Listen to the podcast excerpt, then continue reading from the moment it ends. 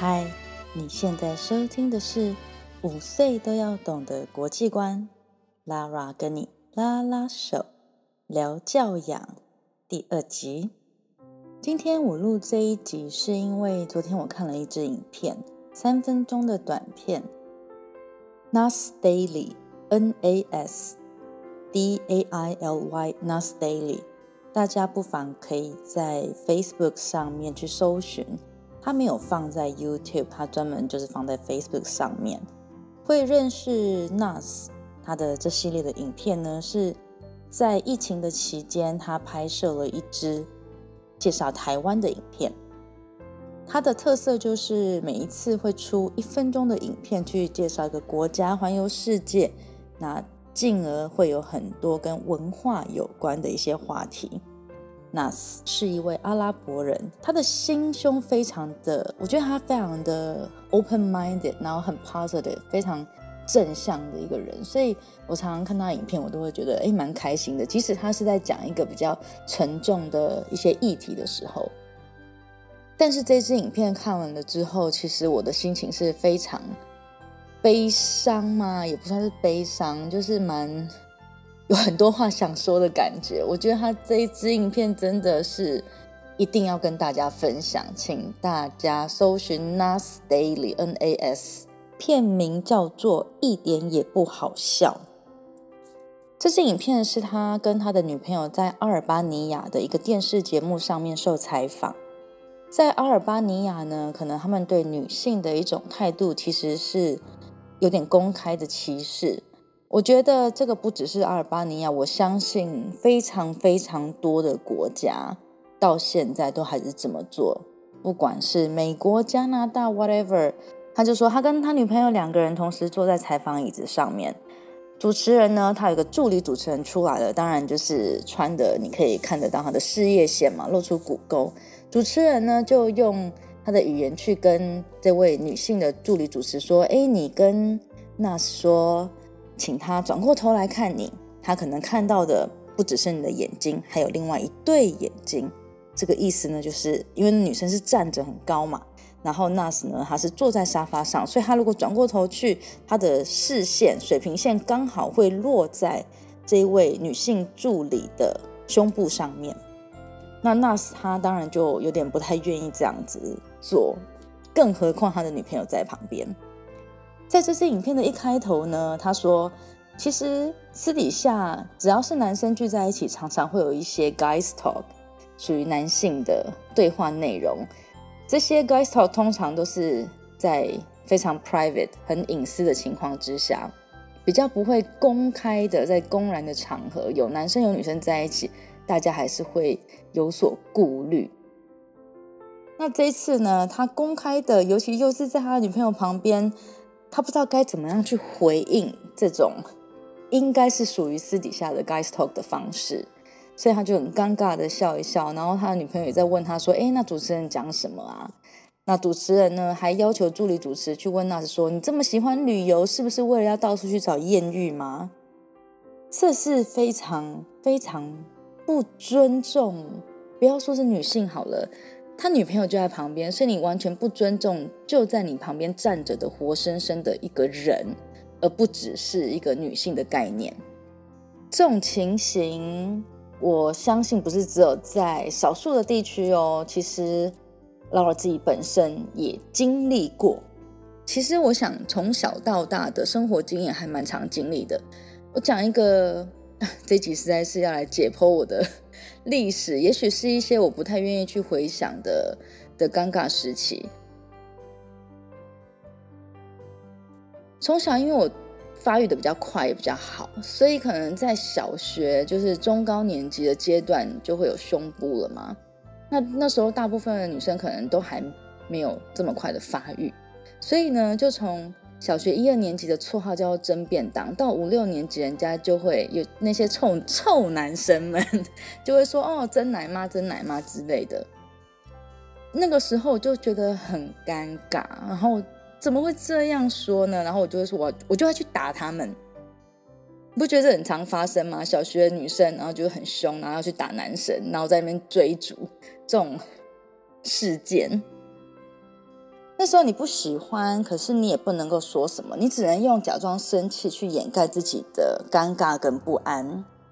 到了国中之后，你更会把自己已经发育的身材想办法要掩饰，所以很多女生到国中时期都是会弯腰，就是会驼背。然后长辈就跟你说啊，你不要驼背，你这样会长不高啊。可是我们驼背的原因是什么？当然不是因为书包太重吧。到高中，这种心情上的困扰还是有，但是比较能够接受。我还记得有一次高中上游泳课的时候，另外一位女生同学就说：“吼，你可不可以胸部这么大分一半给我就好？”我说：“拜托，全部都给你，给你，这对我来说很困扰，你不懂。”所以大家都有自己不懂的困扰。刚刚讲的是。在言语上，它其实不是一种很直接。那我相信说话的对象也没有特意要去伤害我的感觉。但是在我这一段成长的过程当中，确实我碰到了几次是真实的性骚扰。第一次是在国中，应该是国一的时候，我跟好朋友，我们两个人从台北坐公车要去永和我的干妈家。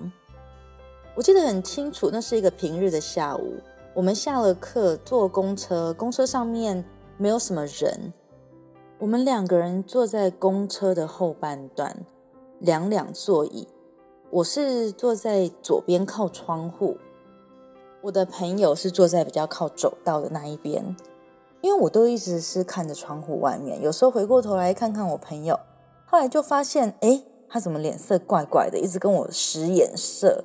就是感觉就是很很紧张很不安，然后就说那边那边，就是意思就是要我看跟我们坐在同一列同一排的，他是在右边有一个中年男子，他留着胡子，然后长得矮矮的，我记得他穿的是白色衬衫跟西装裤，坐姿呢就是有点像是整个瘫在椅子上面，然后有点下滑的那种感觉。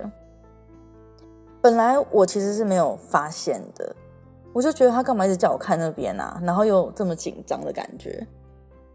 结果后来他又一直不断的在暗示我，然后我才往下一看，Oh no，还不如不要看的好。其实那是惊鸿一瞥哦，我也不能够很确定那到底是什么情形。然后我们俩就真的是真的超害怕，你想想看，国一的两个小女生，根本就是很天真，涉世未深，从来就没有看过男性的身体。然后我们就想说怎么办？怎么办？我们下车吧。好，可是我们又很怕说那时候下车的时候会不会他把我们抓住啊，或者他碰到我们啊？所以在走的时候就是会很想办法把自己的身体缩到左边去，因为那个人是坐在右半边的嘛。坐到左边，然后把我们的书包是侧背的书包放在右边，就希望他就算真的碰到我们，也是先碰到我们的书包，不会碰触到我们的肢体。两个人就往前冲，可是我们又很害怕，想说他会不会跟踪我们，所以我们还提早下公车站。回去之后，想要吃饭的那个食欲都完全没有了，两个人真的是非常的惊慌失措，一整天就这样在。惊吓当中度过，后来他就回去有跟他的姐姐说这件事情。那因为可能 他毕竟看得比我清楚，所以他有形容。然后他姐姐说啊，那是假的啊。不论是真是假，这件事情对我们两个人幼小的心灵呢，真的是很严重的污染的。这是第一次这么直接的遇到了这种事情。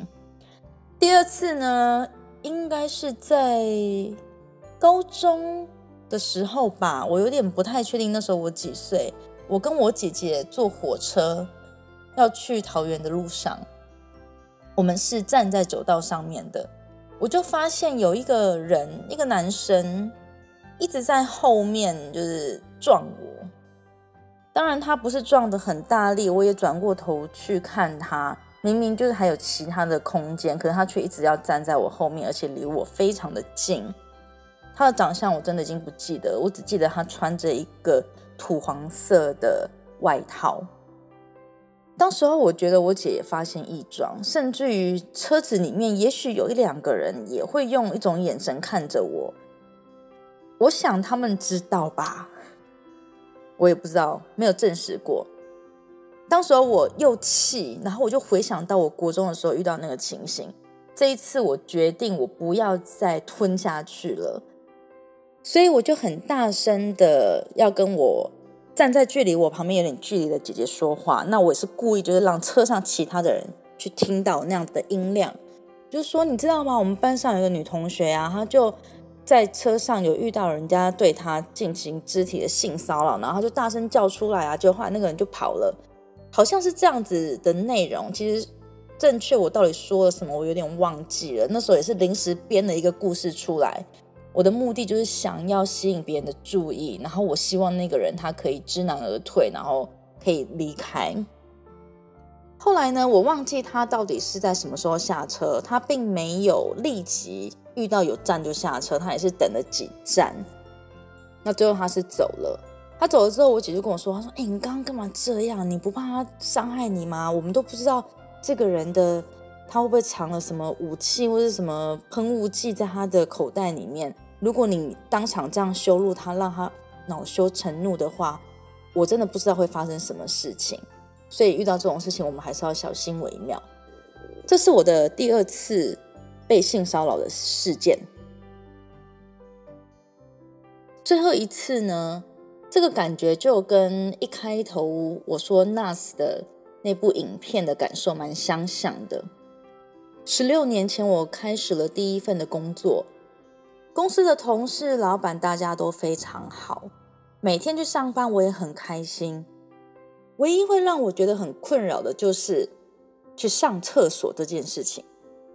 我们公司的厕所呢，它是在一层楼电梯的旁边。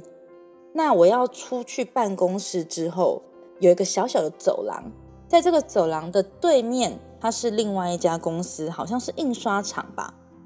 那我们只要一出门，正对面基本上就是他们嘛，所以就一定都会经过他们的门口。虽然这走廊是非常的非常的小，大概就是如果我们四个人平行走，大概就是这样子的一个宽度而已。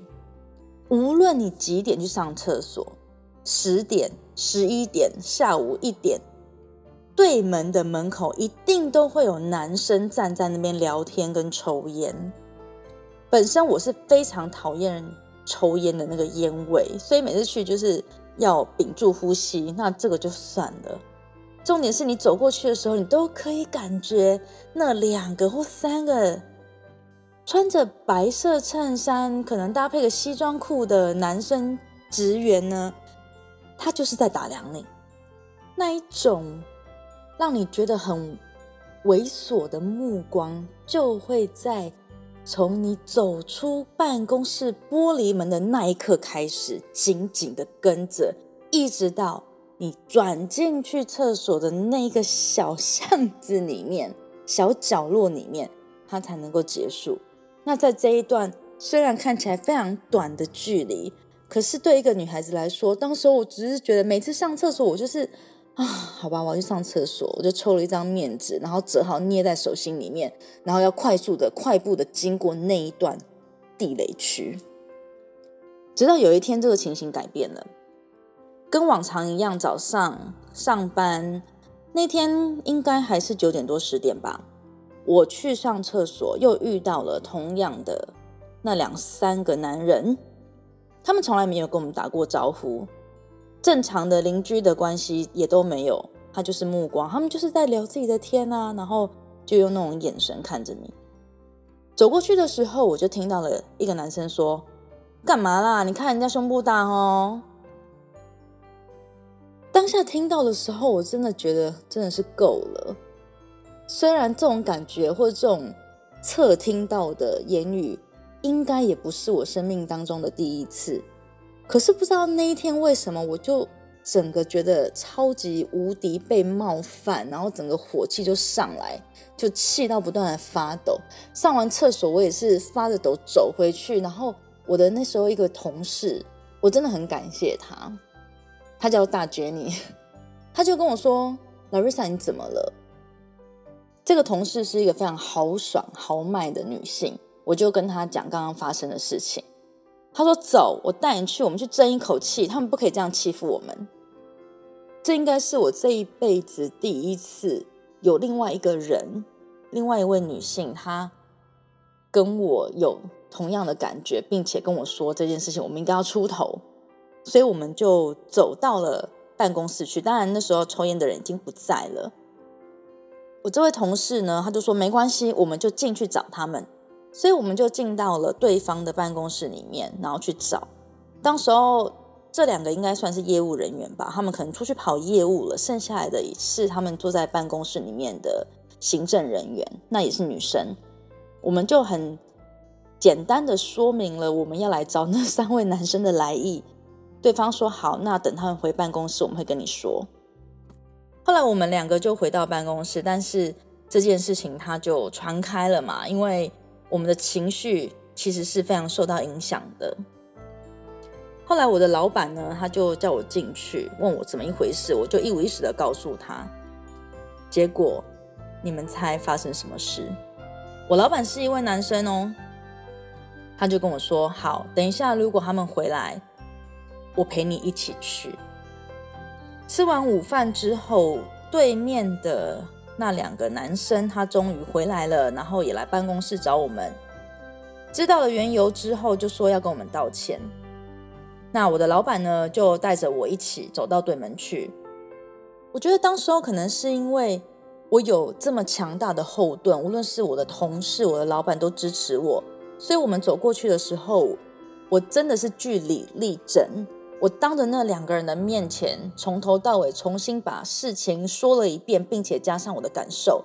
我说：“你们这样子有尊重人吗？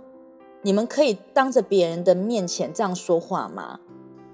我也不记得我到底骂了多久，那种感觉其实蛮爽的，就是 指着人家的鼻子骂。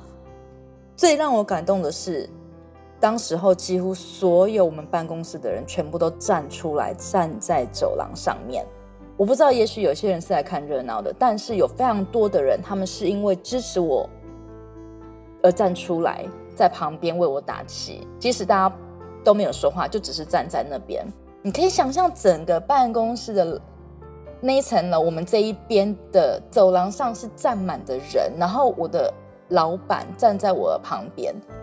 我只是一个新人吧。那个时候，当我在很用力的指责那两个男生的时候，也许我把我过去的一些情绪也放进来了。这场骂人秀应该上演至少有十分钟以上，我也已经不记得了。那个时候的记忆实在是被我的情绪给整个淹没。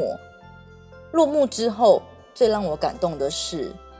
很多的女生，她们后来那时候还是传 MSN，或者是私底下就跟我说：“谢谢你做这件事情。其实不是只有你，我们每个人都是一样。每一次我们去上厕所的时候，我们也都有感受到那一种很不怀好意、被人家打量的眼神。其实我们都很不舒服。直到那一刻，我才知道，原来不是只有我。”原来这么多人，这么多的女生，我的同事，我的朋友们，都一直遭受到同样的待遇，一直不断的忍耐着。这件事情就这样子一直放在我的心里面，经过了十几年，我从来都没有忘记它。很多时候，可能有些类似的场景会让我看到，但是因为随着年纪渐长。而且后来都是在国外生活，在国外当然也有对女性的性骚扰，但是比较多的是一种 正面的迎击，而不会像这样子在背后窃窃私语那样子的感觉。那也因为随着年龄、经验跟我所接触到的所有的事情，让我对自己也更有了自信。我不会再因为我的身材或者外形。而变得非常的自卑，所以也就没有再特别的去为类似的事情而感觉到很不安。尤其是当了妈妈以后，像我们就还蛮习惯在不同的场合哺乳啊。有些人就会说，哺乳的妈妈就没有羞耻感了。这当然是开玩笑的啦。我觉得这就是我对我自己的。无论是身体或者是心理的状态，已经是比较有自信，比较不会去因为别人的想法或说什么而去影响到我的情绪或是思绪。但是我看了这个短片之后，在影片的最后，Nas 的女朋友她在节目上面，她完全没有办法忍受，她甚至于气愤激动到在节目上面就哭了出来。我完全是感同身受，也让我很希望可以把我的经历跟大家分享。这完全是赤裸裸的把我的 人生过去的一些比较负面的东西把它剖开来。那我不是很介意这样子，我觉得我相信有很多人跟我一样年纪，或者是我们比我们还要小，甚至于未来我们的小孩都有可能会遇到同样的事情。我希望我们可以学习怎么样教导自己跟孩子一起去避免。也教导我们身边的，无论是男性、女性、大人、小孩，不要去做或是说出类似的话，能够对这样子的一种议题更有敏感度、更有概念。很多东西我会去做一些反应，然后我先生就会觉得说我 overreact，我反应过度了，人家根本只是好玩，但是你们不晓得，你们这些好玩。可能对我们已经造成了伤害，这是我今天想要跟大家一起分享的，借由教养的这个议题，它确实是在教育我们性别的一种尊重，或者是对于任何一个他人的一种尊重，以及对自己的一种尊重。如果今天这一段话你觉得是对你或是对他人会有帮助的，也非常欢迎你分享。我是 Lara，你可以在 Facebook 的粉专找到我，搜寻 Lara 的多语绘本世界英二日德，或者是你也可以在 YouTube 或是 Podcast 上面搜寻五岁都要懂的国际观。如果你也有类似的经验或是感想，欢迎你留言给我哦。五岁都要懂得国际观，我是 Laura，我们下次空中见，拜拜。